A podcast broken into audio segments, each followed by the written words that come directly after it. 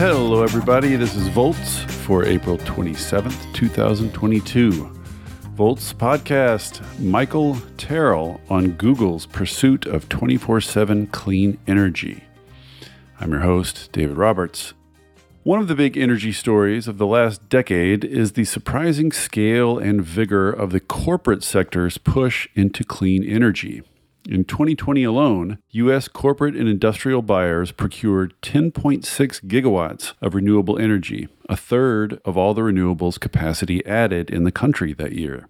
One of the earliest and most ambitious buyers was Google, which announced in 2012 that it would set out to procure renewable energy equal to its total energy consumption.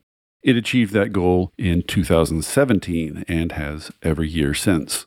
Then, in 2020, Google announced a new goal. It wants to run all of its facilities around the world on carbon-free energy every hour of every day, 24/7. That is a much more difficult undertaking, and it involves much more than wind and solar power. I did a series of posts/pods on the 24/7 target if you want to dig in deeper. Last week, Google released a new white paper in which it made a series of policy recommendations, from clean energy standards to new regional energy markets, that it argues will help it and the rest of the grid reach round-the-clock clean energy. It seemed like a good occasion to connect with Michael Terrell, Google's Director of Energy, to ask him how the 24/7 effort is going, what kinds of technologies might help achieve it, and what sorts of policies could help unlock it for the entire grid.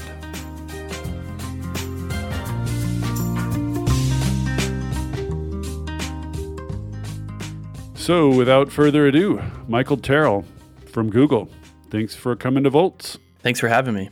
Michael, I was thinking before we talked, with politics so utterly dysfunctional right now, and corporates playing such a sort of unexpectedly big role in energy, and Google's aspirations being so ambitious, and Google's resources being so extensive, you are really just kind of sitting in the middle of the sustainability universe right now. So I thought, just before we jumped in, I'd love to hear sort of how long you've been with the company and how you ended up here, and what is your remit, sort of what all are you in charge of? So I'm a global director of energy at Google. I've been at Google now for over 14 years, which is a long time, but that's because we've been busy during that time building an energy company within Google. And it's really been, a thrill to be part of that journey. I remember some of our very first projects years ago when we were literally taking Toyota Priuses that were hybrids and converting those into plug-in Priuses because we wanted to test and see how plug-in vehicles would work because there weren't any available. I remember when we were sitting in a room and decided to take on a goal to be 100% renewable annual matched for our data center energy, and thinking at the time, which was probably around 2012, that it would take us, 2 decades to pull that off. And we did it in 5 years. So, we've really been building this capability within Google tied to our operations and our data centers around energy. And, as we're all seeing, the space continues to evolve, and we're making really great progress on carbon-free energy. And it's enough to keep me interested. And I think it's safe to say that we're still at the beginning of this journey. I think the best is yet to come.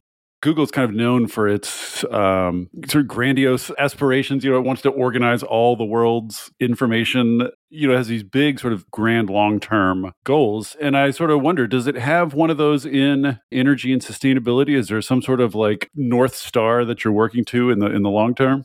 Well, certainly on energy, it's 24/7 carbon-free energy, and I know we'll talk a little bit more about that. We've also set a net zero goal as a company, which is by 2030, achieve net zero across our entire operations and value chain for the company. But, I would also like to think that we can have a much bigger impact in the world, and certainly help the world meet this incredible challenge of climate. And, I think that's our ultimate goal. So as you say, Google was early to the idea of sort of buying enough renewable energy to offset the amount it used over the course of a year. That's at this point, extremely familiar goal, but Google's early to it and early to achieve it. At this point, That goal is, I feel like, relatively easy for a company to hit at this point, because just the market is flooded with cheap wind and solar, and it's not that hard to buy it in bulk. So in 2020, Google announced a new goal, which is not just buying as much renewable energy as the energy it used, but actually buying renewable energy in the hours it is using energy, i.e. matching its energy use with clean energy purchases on an hour-to-hour basis, so-called 24/7 energy. This is a much bigger and more ambitious goal than just buying renewable energy in bulk. And I want to talk a little bit about the details, but there's one sort of scene-setting question I wanted to start with, and it's something you've addressed before. We've talked about before. So, it's kind of one way you could approach energy procurement, clean energy procurement, as a big company like Google, is just we're going to reduce the maximum amount of emissions for the dollars we spend, awkwardly known as emissionality. And the way you would do that in practice is just buying a bunch of cheap renewables on dirty grids. Like go to some grid in the Midwest and just keep buying cheap wind and solar. In emissions terms, that's the biggest bang for your buck. You're not doing that. Instead, you are trying to clean up each individual grid you're on in each individual hour, which, at least in the short term, will have the effect of maybe not reducing as many total net emissions at higher cost. So what is the offsetting benefit of 24/7? What has attracted you to it beyond just sort of bulk emissions standpoint? Keep in mind that 24/7 is about running carbon-free everywhere and at all times. And I think what you're talking about is, okay, let's go find the dirtiest place we can and do renewable energy projects there, and we'll tally up the emissions that we save or offset and apply that to our footprint. Right. And, I think all of these methods have their advantages and their disadvantages. But keep in mind, we need a movement to drive a massive transformation in the economy. This is not an accounting exercise. We're trying to decarbonize the global economy. And so I'm not so sure it's about going off to some far off place and squeezing additional grams of CO2 reduction out of individual projects. What we need is every company demanding from their utility suppliers, from their local policymakers, where they operate, that they need to be run carbon free, and they need to run carbon free now. And so that's really what we're trying to accomplish here. It's not just about making Google run 24/7. We want to make the electricity grids run 24/7, and we want everyone to have a stake in that. And so, setting this goal that, hey, we're going to run carbon-free everywhere and at all times, everywhere where we have an operations, really gives you a kind of a stake in the places where you run that you maybe haven't had before. Mm-hmm. And ideally, we want thousands of companies doing this. This can be an incredible engine for change. I'm not, saying that the other method is not something that could be effective, because it certainly could. But I think if you take the long view and you take the view of really driving entire power grids to carbon free as fast as possible, having that sort of a movement from companies and a push from companies could be something that would be super beneficial. Yeah. So the reason it's different than the bulk emissions perspective is because, the sort of intermittency of renewable energy. So, if you're on, say, an Iowa grid, you've bought a bunch of wind, there comes a point where buying more wind is not going to cover more hours, right? Because the wind is only blowing when the wind is blowing, and there are hours when the wind is not blowing. So taking this 24/7 perspective means filling the gaps that wind and solar leave behind, right? Filling those in. And that's the fascinating sort of conceptual puzzle of it. So you've divided, your approach to doing this into sort of three pillars we've discussed before. I thought we would walk through those. They sort of proceed from the kind of individual company procurement decision out to broader questions. So starting close to home, the first pillar is just transacting for energy. That's the first approach to doing this. So, we understand it'll be bulk wind and solar most places. But in terms of filling those gaps, I'm curious, now that you've had 2 years, what in practice are you actually buying to fill those gaps? I know there are a lot of future techs we're going to talk about that could help with them, but in terms of what's out on the market today, what are you transacting beyond wind and solar? It's a great question. And you know, when we set this goal, we weren't really sure what we were going to find out on the market. But you know, once we went public, we found that energy suppliers have really come forward with really great solutions. And so, you know, what we've been doing is you know, instead of going to a solar developer or a wind developer and say, hey, we want to sign a power purchase agreement for 100 megawatts of solar, we've gone to energy providers and said, hey, we want to reach, you know, 80% or 90% carbon free in this location. Can you put together a portfolio of assets that can help us do that? And so we've now done some of these deals. We did a deal with AES in Virginia for our Virginia data centers, where they're packaging a portfolio of new assets, so new wind, new solar, storage, some run-of-river hydro, to help us to take that site to 90% plus carbon-free. We've done a similar deal with Angie in Germany. And so we're seeing these kinds of solutions emerge in the market where we can mix and match resources. Now, you know, to your point, it's mainly technologies that have already been scaled. So mostly wind and solar, also storage, and we're seeing a little bit of hydro as well. So, you know, we still have a lot of work to do on some of the newer technologies, and we can talk about that. But in terms of contracting, you know, we're starting to see more opportunities to mix and match resources, which can really help you push into those higher percentages of carbon-free. One of the interesting things about approaching 24/7 as a company is that it's sort of a miniature version of what the whole economy is doing, slightly longer term, right? Which is trying to get to 24/7. So you're addressing all these challenges that are going to be more widely addressed first. And one of the big questions about that larger effort is how far can we get with currently commercial technologies, right? Wind and solar, and then mostly sort of, I think, storage to fill most of the gaps, and then a little hydro here and there, nuclear where there are plants running, hydro where there's plants running.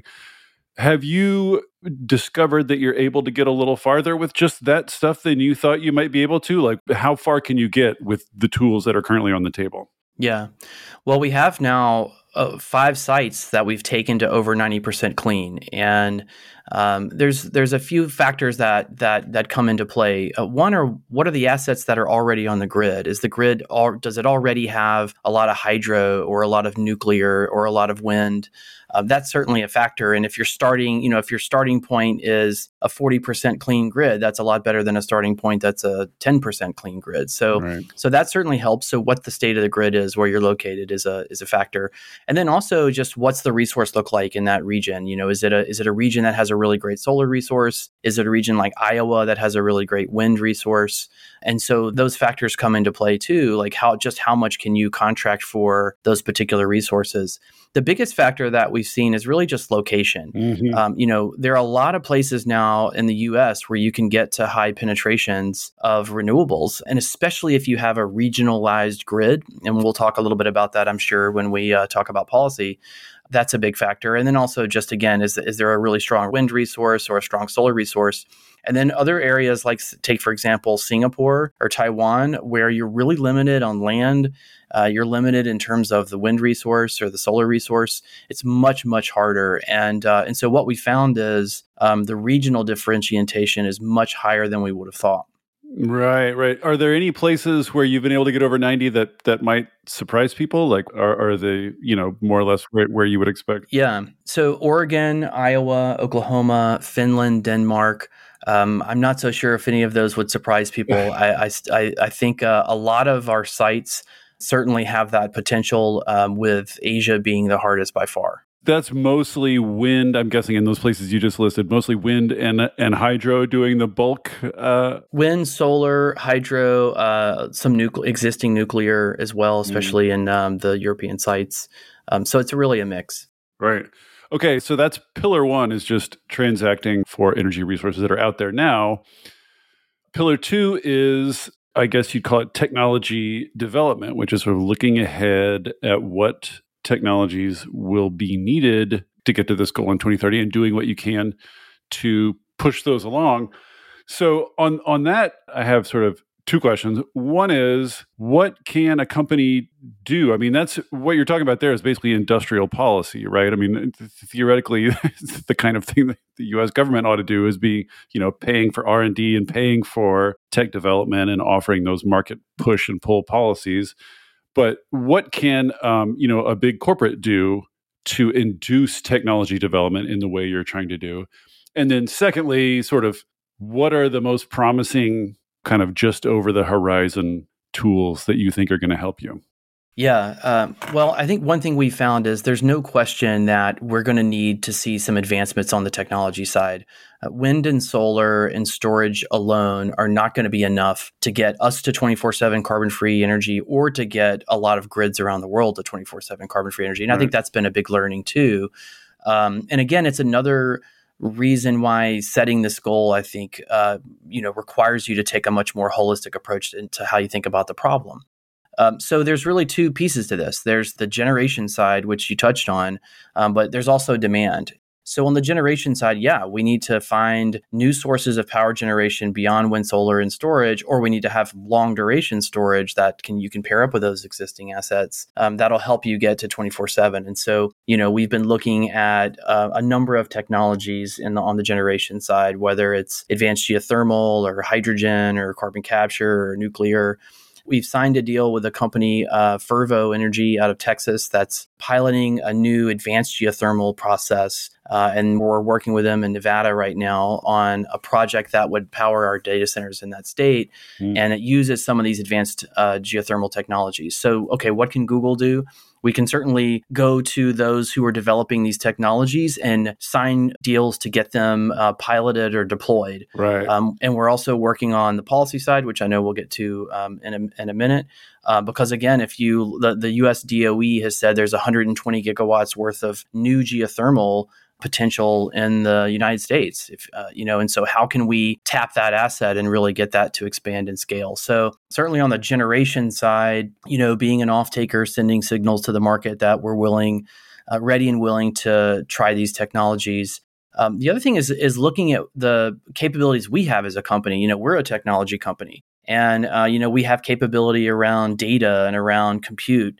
And, one of the things we started doing is now using machine learning to manage a large portion of our U.S. wind portfolio to sort of optimize those wind farms and how they interact with the market. So we're actually forecasting the production of wind and bidding those wind farms into the market day ahead, which provides, better probability of getting a higher revenue stream and makes those assets more attractive to the market. So, using our capabilities around machine learning to make some of these existing resources work better. Another thing that we're doing is starting to shift the actual loads in our data centers. So shift our consumption around both in time and in place to align with the times of the day that the grids are the cleanest.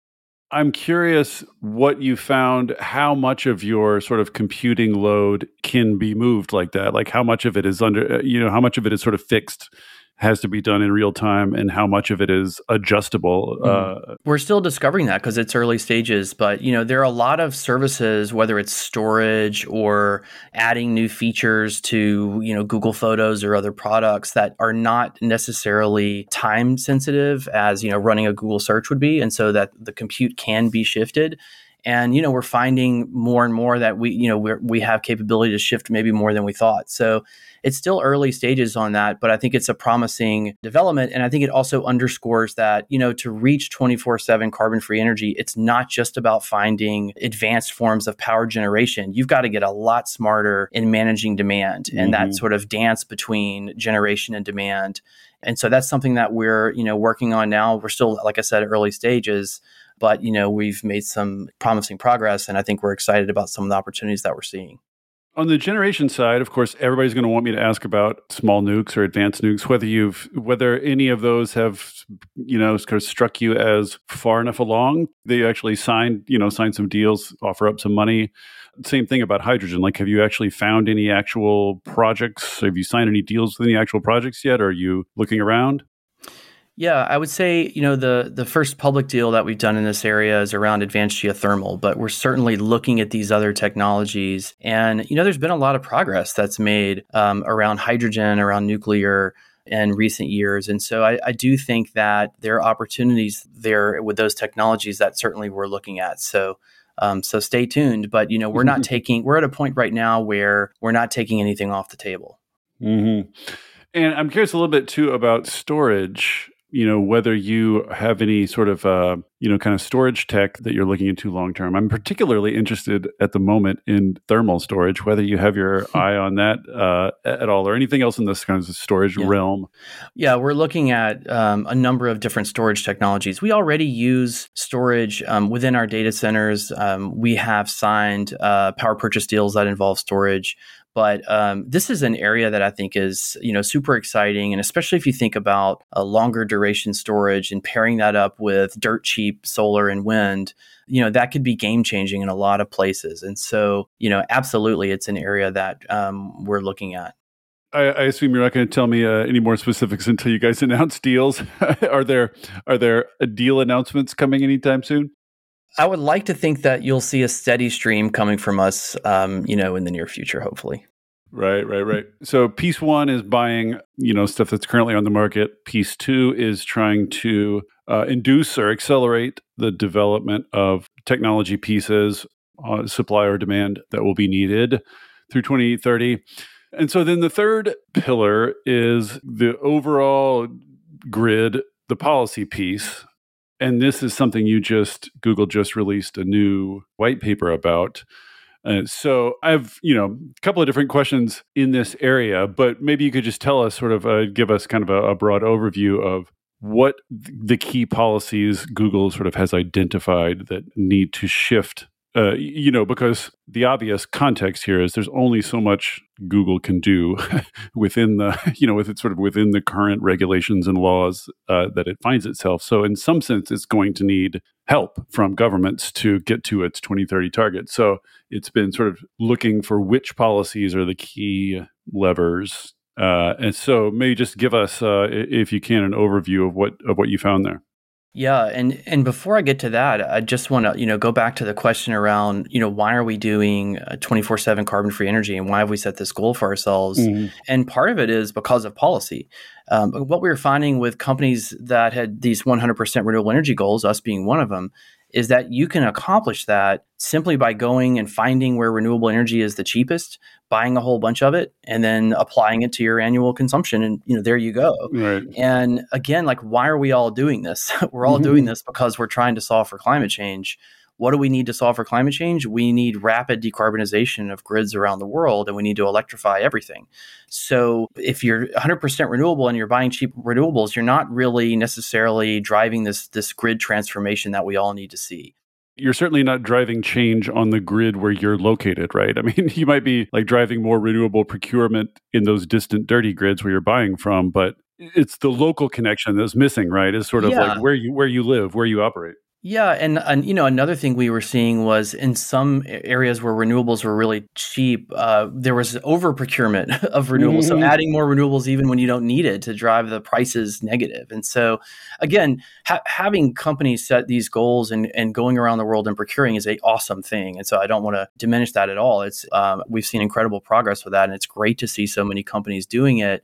But if you're continuing along the journey, this is really the next step. And that, you know, makes you look at every grid where you operate. And I don't think anybody's going to get to 24/7 without the grids themselves getting cleaner too.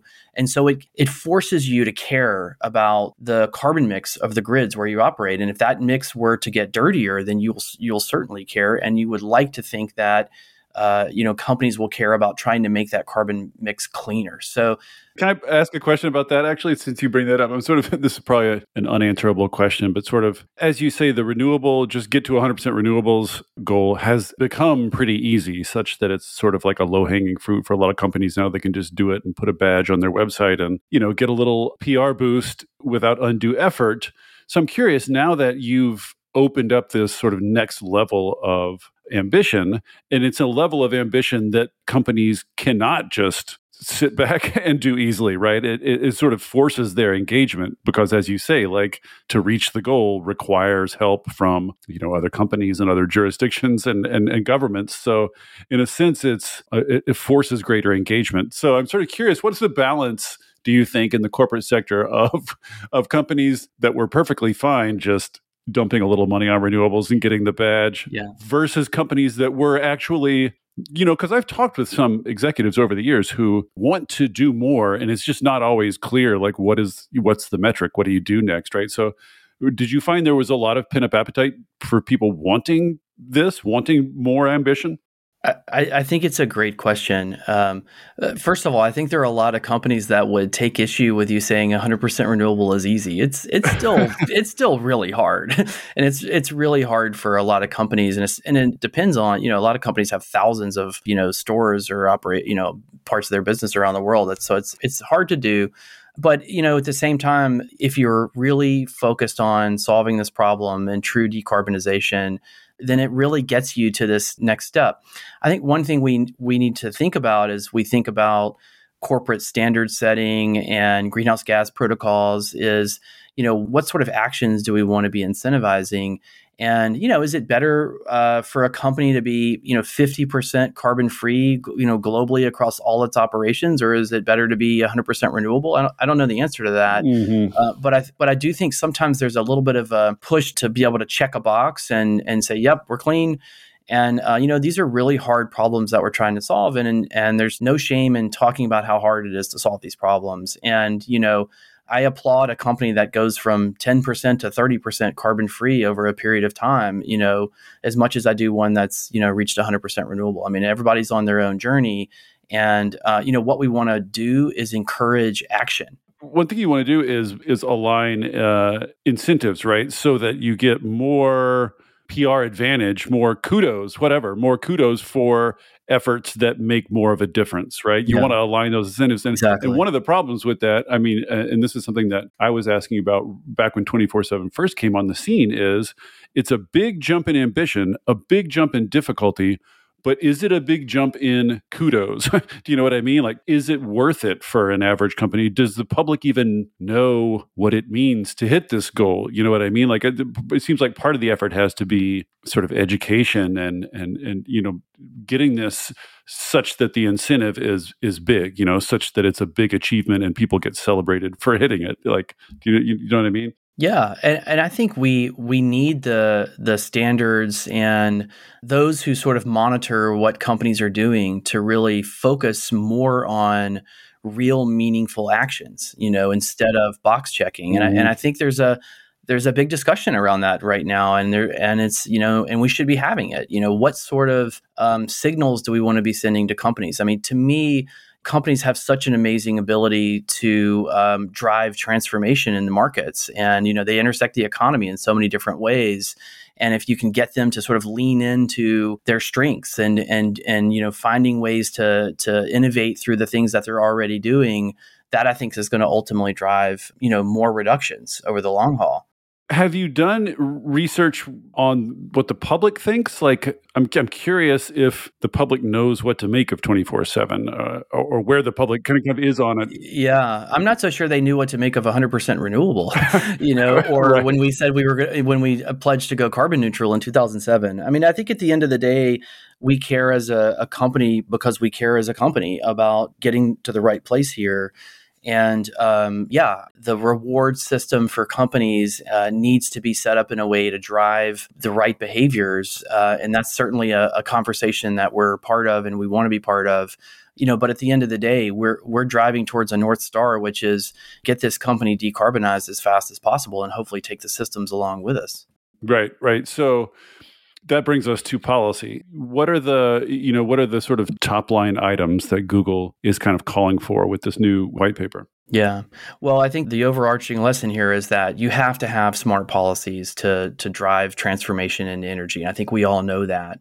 I think we also know that there's no silver bullet, that you need a comprehensive set of policies to get us there. And so that's really what our paper was trying to accomplish, was to really identify, all of those pathways that we think are going to be necessary to get grids to carbon free. And so, we really think of it in three different ways. I mean, the first is, how do we advance the technology? How do we get wind and solar to scale, mm-hmm. For example, through clean energy standards? How do we take the newer technology through the development process, through R&D policies? How do we expand markets and design markets in a way that drives decarbonization? So that gets to regional market design and, valuing the flexibility that you can have with managing demand better.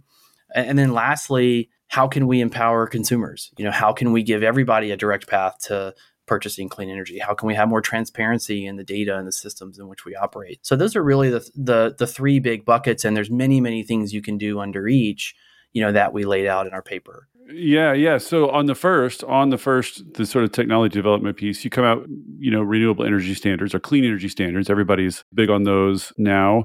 But of course, on this score, one of the most effective policies that everyone is aware of is tax credits. And there's a big package of tax credits sitting somewhere in some vault. I picture like at the end of Indiana Jones, the giant vault. Somewhere in a vault there is a big package of tax credits from the Build Back Better Act that allegedly everyone agrees on or almost agrees on. Allegedly everybody's willing to pass, and yet no one seems to be passing. So this seems like, particularly on that score, an area where some loud voices from the corporate sector might be welcome at this point, which is a long-winded way of asking, are you up in DC lobbying to get this friggin' Build Back Better over the finish line? Yeah, absolutely. And, you know, we've made multiple public statements on, you know, getting those measures through and getting them passed. You know, we regularly meet with stakeholders in DC and on the Hill. But, you know, the thing is it takes more than just signing on to letters. I mean, you have to build this broad base of support for these policies. And, you know, that's certainly something we've been working on hard as well. I mean, we were a founder of an organization called the Clean Energy Buyers Alliance. I chair the board. And that's, you know, companies from, you know, GM to Johnson & Johnson to Microsoft to Walmart across many, many sectors. And, you know, that group has come out in support of a 90% clean energy grid in the U.S. by 2030, you know, regionalized energy markets. And is, you know, we're really trying to build the policy capability of this organization and getting these companies more involved in it, because, you know, it really does take building a broad base of support. And that's certainly something that we're strongly working to do. Do you find that when you approach, you know, sort of approach partners in those kind of coalitions, do you find pretty broad agreement on policy? Like, is everybody more or less on board with kind of the, you know, because it used to be that carbon taxes were everybody's obsessed with carbon taxes, but lately kind of things seem to have shifted. Everybody's into this sort of industrial policy of clean energy standards and tax credits and things like this. Do you find that people are mostly on board with that, or is there a lot of education and wrangling about policy? They're mostly on board with it. They just don't know how to. They don't know how or what to do, right? And I think that's one of the things we're trying to provide for companies is a way for them to get involved, a roadmap for advocacy, and again, I think it gets back to recognizing that, you know, policy advocacy is an important part of every company's sustainability journey, and, you know, we have to find ways to recognize, you know, good work and good efforts there. But yeah, no, it's a relatively new thing, mm-hmm. you know, for, you know, major companies getting involved in these clean energy policies. We've been doing it for years at Google. I mean, we were lobbying in Taiwan years ago to create a path for companies to go and buy renewable energy directly, and we were working to create programs in places like Georgia and North Carolina. But most companies are not involved at that level. But I think they're enthusiastic and supportive of getting more involved. They just don't know how to do it.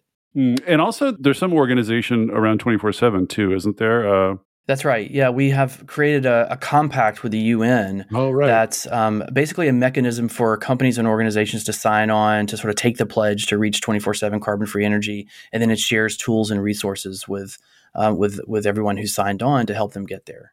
Is there a lot of international interest? Is this absolutely an international phenomenon, do you think? Yeah, it is. It's getting a lot of momentum, no question. And so the other policy recommendation piece is about markets. Couple of questions about markets, but the big looming question that everybody in the energy world is slightly obsessed with is whether there's going to be a Western market, whether Western states are going to get involved in some sort of RTO. You know, for listeners who don't know what this means, good God, it's complicated. But basically, most of the country, I think now 2/3 of ratepayers, I think, are in states that are involved in wholesale energy markets, regional wholesale energy markets. And the West sort of legendarily doesn't have one. There's a California, you know, RTO just in California, but there's not one that spans Western states. And the last time I looked into this, I wrote a long article about this for Vox years ago, and it seemed like there was momentum But at the same time, I haven't heard a ton about it since then. So how are you getting involved in that? And what's your read on the kind of appetite for it? So establishing these markets is incredibly important. And, you know, for the layperson, it's essentially managing the power grids across multiple states. And when you do that over a larger area, it allows you to manage the variability associated with wind and solar. It also delivers efficiencies to the system. And it also gives companies more of a direct path to go and contract for clean energy themselves. And, you know, we have these markets in some parts of the United States, but not others. And they're incredibly important. If I could, you know, have a top 5 list of things I'd like to see, this would be on the list. Are all your high-performing absolutely plants in areas with markets? Yeah. And let me give you another example. If you look at all of the corporate renewable energy buyers and purchases that have been made in the United States, 90% of them are happening in these markets with regional wholesale markets or deregulated retail markets, and only 10% are happening in these vertically regulated markets. So it's incredibly important. And yeah, we've been, you know, working really hard on this. But I should tell you, Dave, and you're from the South, like if I could have my pick between the West or the Southeast, I would create one of these in the Southeast. I really want both. But, you know, the Southeastern U.S. is really a set of balkanized utility grids. Yes. And, you know, we've been working really hard with advocates down there to try to get an RTO established in the Southeast. And we've had legislation introduced in the Carolinas.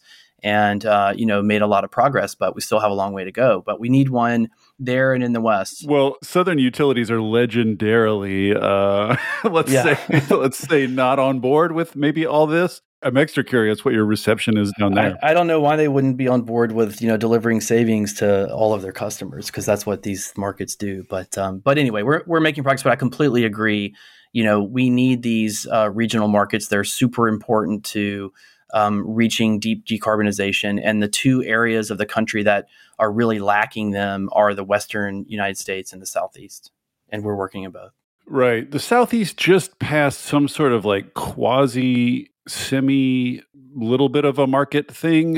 It sounded like a lot more than it ultimately was. It was really a proposal to allow the utilities to trade some power over the borders, but it wasn't going to create the full wholesale market that you want to see created. Right. So, you know, new markets are great. Of course, lots of people have lots of different complaints about how current markets, existing markets operate as well. Are there particular wholesale market reforms that you have your eye on? There's a long and wonky list of reforms that I'll probably won't bore your listeners with going into, but performance-based regulation. Yay. Yeah, all of these markets could work better. I would say, you know, the big thing we need to learn how to do is to value all of the attributes that either a demand side program or a generation technology bring into the market. So for example, if I run a large program that cuts demand, can I treat that as a virtual power plant and bid that into the market? Can that get valued in a certain way? Mm-hmm. Are we valuing clean energy resources the way that we should relative to others? Are we valuing clean energy resources that also are firm and dispatchable? You know, base load, so to speak, right, the way we should. So, you know, there are, you know, I would say reforms like that could improve the regional markets. But the most important thing is we should have regional market in every part of the United States, no question. I'm sort of curious about your engagement, if there is any, with sort of state regulators, you know, the sort of public utility commissions of the world. Because one of the things I hear from reformers in the electricity world is these organizations, these PUCs, have their hands on an enormous amount of sort of the nation's emissions. Like they have their hands on enormous levers of change, but they rarely come in for much, you know, scrutiny or examination. Like most of the meetings, you know, are sparsely attended. Like, so it's sort of this ripe area where a little bit of intervention seems like it could have a big effect. So I'm curious whether you are, you know, in dialogue with state PUCs.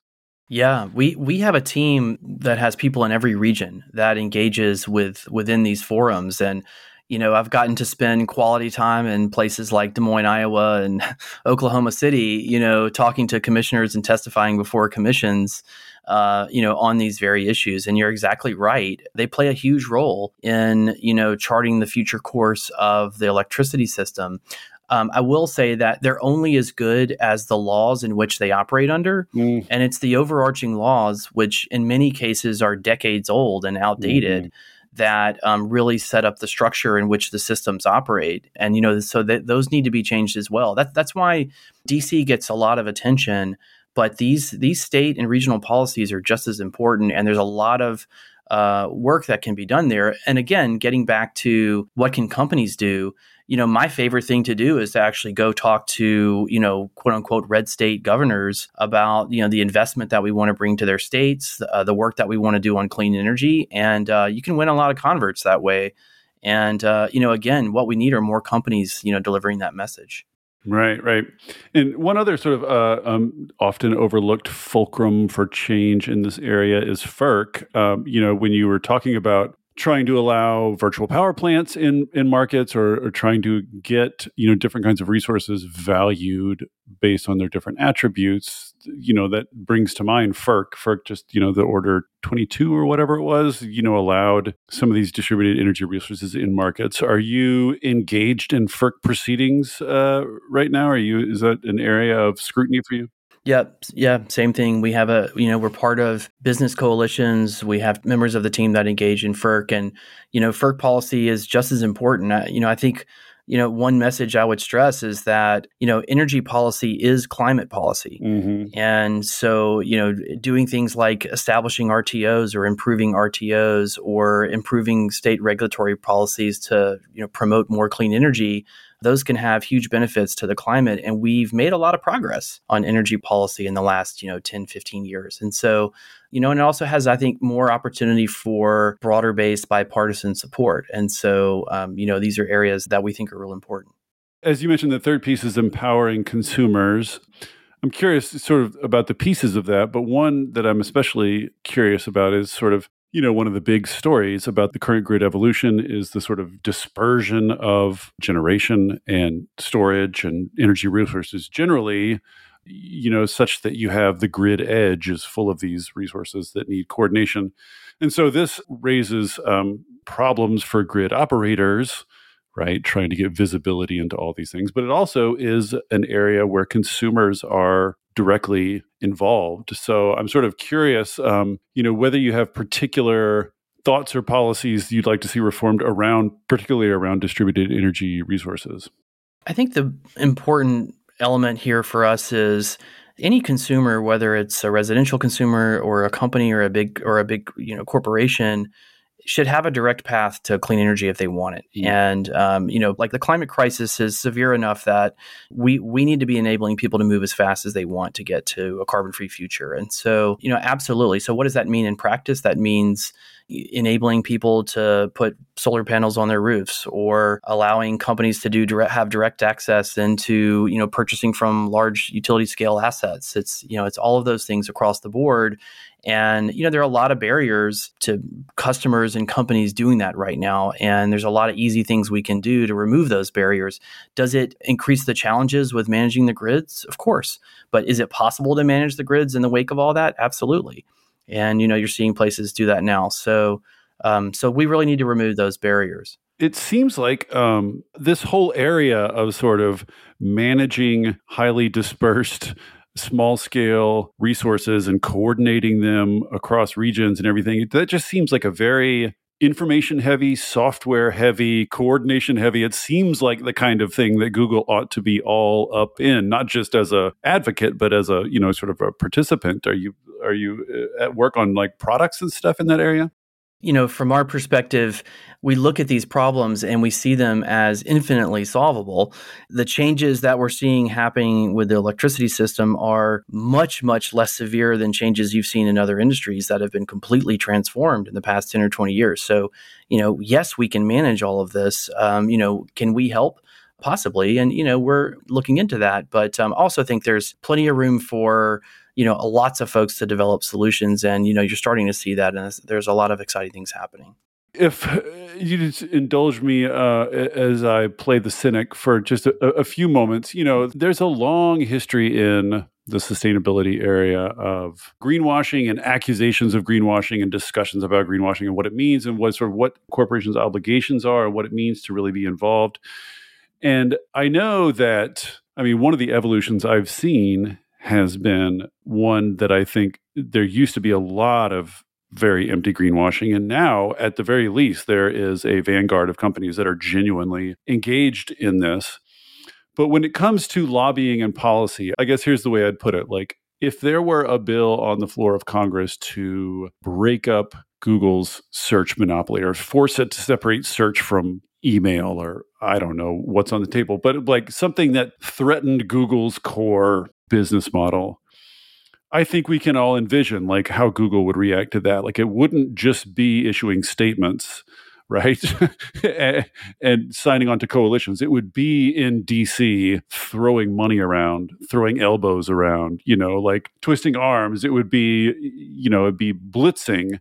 And so I guess a lot of people in the sustainability world sort of wonder, like, when are we going to see that? When are we going to see, these companies in DC acting as though, this is a core issue, as opposed to just sort of, it's easy to sort of call for things, it's easy to sign on to things and call for things. So, how do you address sort of the cynic? Do you feel like Google has got skin in this game in a way that is new? I think it's a fair question. And, to put it in the context of corporate sustainability, it should be the next evolution in corporate sustainability. I think we all recognize that policy is going to be absolutely crucial to solving for climate change. So why are we not, measuring companies against their work in that space?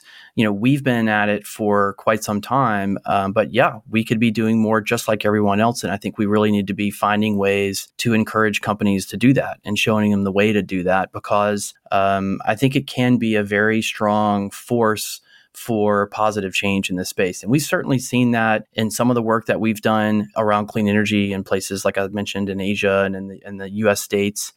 We're trying to build up the capabilities so companies can get more involved in DC through SEBA and other groups like that.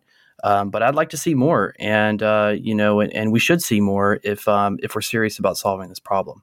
Okay, so I've kept you for a long time. I guess by way of conclusion, this effort of going after 24/7, it's my sense is that you pull this 24/7 string long enough and you find it attached to everything. I don't know what the famous quote is, but like, if you follow the implications of 24/7 long enough, you find that sort of you end up needing to change everything and everyone at the same time. So you kind of all have to get there together, right? So I'm sure there are aspects of this that you could not have anticipated when you first announced this goal. So I guess, in the 2 years you've been, really digging in, pursuing what's necessary for this. Are there things you have learned that were unexpected? Are there difficulties that were unexpected? Are there things that were easier than expected so far? It's still early in the process, but what surprised you so far? The benefit is having a goal that fundamentally solves the problem. Right. And we need more of those. We need more of those goals. Like, especially in the climate world, those are late coming. The time for interim steps and measures is over. Yeah. We all need to be orienting ourselves towards what are the things that we fundamentally have to change to solve these problems. And you know what? If you're 20 or 30 or 40% there instead of 100% towards a halfway measure that checks the box, right, that might be a better place to be. But, orienting ourselves towards really driving the changes in the economy that we need to change, I think is something that's we all need to do. And I think we've been somewhat surprised at what we've seen as we've embarked down this road of all the areas we didn't think to look or weren't looking at because we weren't trying to fundamentally solve the problem. Like, exactly. Not thinking about how electricity demand, relates to supply, not thinking about certain regions of the world saying, oh, we'll just deal with those later, not dealing with certain kinds of facets of our business. So not thinking about policy in the way that we should. So I think the lesson on 24/7 is really like, can we all get more focused on the real problems that we have to solve and work together to try to solve them? Because, we don't have a lot of time and we need to be moving much faster. Right. My hope, I guess, my optimistic take on all this is that, you know, we have a pretty consistent record at this point of decades of, once we start looking and trying, finding out that things move faster than we think and are cheaper than we think and are easier to solve than we think, and just following the 24/7 string as pursuing that goal just gets, as you say, people looking in places they hadn't looked before. And I just think they're going to find a bunch of tools, right, that they didn't even know they had. Like, there's going to be a bunch of ways to get at this that we don't even know about yet. Yeah. I mean, tying it back to my tenure at Google, the benefit of being here as long as I have is that I've gotten to see things that we thought were absolutely impossible happen. I never thought we would see electric vehicles scale the way that they've scaled. Mm-hmm. I never thought that we would be doing solar deals in the southeastern U.S. that are cheaper than what's on the grid. I never thought that we would be procuring renewable energy at gigawatt scale. But we're doing all of those things now. And, a couple of years ago, 24/7 seemed completely, like a moonshot and something that's not possible. And I can promise you that pretty soon here, we're going to be showing that it is possible. So I think it's, there's a lot to be discouraged about in the world, especially on the policy side, but there's also a lot to be encouraged about. And, I'm certainly excited for the future. And I think we're really entering a period where we're going to see a lot more of this kind of change, which is exciting. Yes, these are, as the Chinese saying goes, interesting times on all sides. Well, thank you so much for coming on, and thank you, for your work over the years on this. Like I said, you're in kind of the, I don't know, is it the catbird seat or is it the hot seat? One of those? Probably both. Some kind of seat where you can see a lot of what's going on around. So it's been fascinating to follow. So thanks for coming on. Thanks for having me.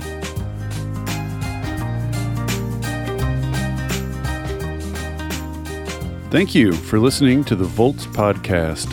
It is ad-free, powered entirely by listeners like you. If you value conversations like this, please consider becoming a paid Volts subscriber at volts.wtf. Yes, that's volts.wtf, so that I can continue doing this work. Thank you so much, and I'll see you next time.